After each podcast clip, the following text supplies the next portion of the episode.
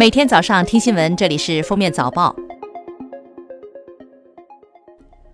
二零一九年节假日安排正式公布，清明、端午、中秋、借光周末调休，都形成了三天的小长假。春节、国庆两长假分别休息七天。让人意外的是，传统的五一小长假居然没有了。这次五一恰逢周三，不与任何周末连休，因此缩水成了一天。十二月七号，华北及山东、辽宁等地出现六到十度的降温，北京、河北、山西等地气温降至零下十度左右。中央气象台继续发布寒潮蓝色预警，预计未来三天，江南、华南等地气温下降六到八度，其中福建、广东及广西等地降温八到十度。天网行动自二零一五年三月启动以来，已从一百二十多个国家和地区追回外逃人员四千八百三十三人，其中国家工作人员九百九十五人，百名红通人员五十四人，追回资产一百零三亿多元。近期，网络游戏道德委员会成立，并对首批二十款存在道德风险的网络游戏进行了评议。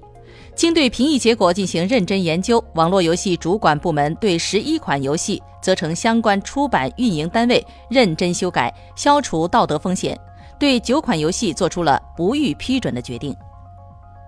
吉林卫健委回应焦点访谈曝光长春和美妇科医院连环套收费，要求省卫生健康委对全省医院非法行医、非法牟利以及内外勾结、利益输送的行为坚决打击。坚持零容忍态度，依法依规严肃处理涉事医院和当事人。记者从工信部确认，三大运营商已获得 5G 试验频率使用许可批复，这意味着全国范围的大规模 5G 试验将展开。按照计划，中国将在2019年进行 5G 试商用，2020年正式商用。十二月五日，全国首台 5G 公交车正式在成都开通。技术人员称。通过 5G 高速率低时延和大连接，实现了二环环线全程二十八公里的覆盖。在时速四十公里的公交车上，5G 网络下载速度约二点四九 G 每秒。截至目前，全国至少已有二十二个省份发布了二零一八年企业工资指导线，二十省份的基准线都在百分之七以上。河南以百分之十二居于首位，北京、山西并列第二。虽指导线已公布，但职工工资并不是非涨不可。十二月五号，有网友在沈阳怪坡东北虎园发现散养区域内的几十只大老虎普遍发福。虎园内的工作人员称，东北虎每到冬季食量会比夏季增加百分之三十，发福主要原因是为了抵御严寒，而且东北虎毛在冬季会比夏季更加蓬松。十二月七号，辽宁鞍山一名六十岁老人在冰上遛弯拍照，掉进湖里。消防指挥中心接报后，立即调派人员赶去营救。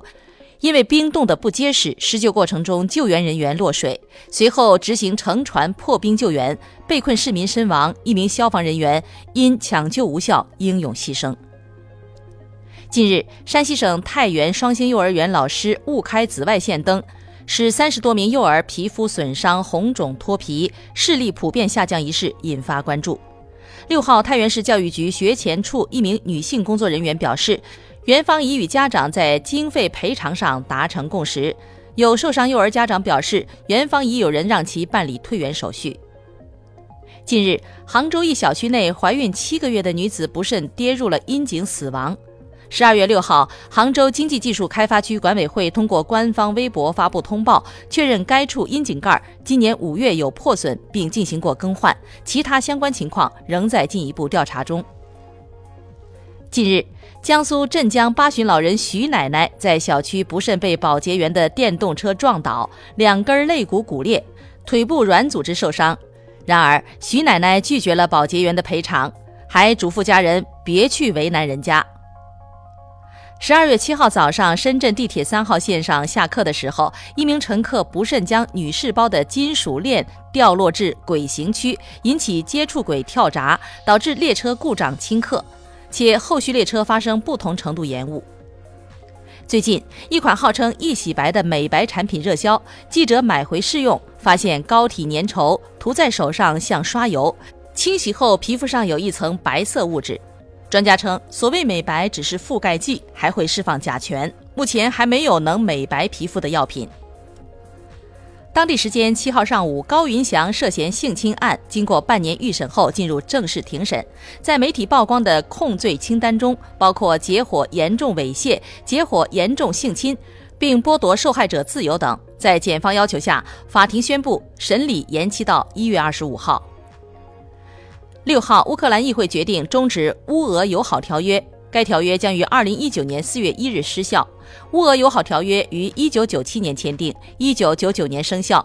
条约规定，两国互相尊重主权和领土完整，承诺通过和平方式解决一切争端。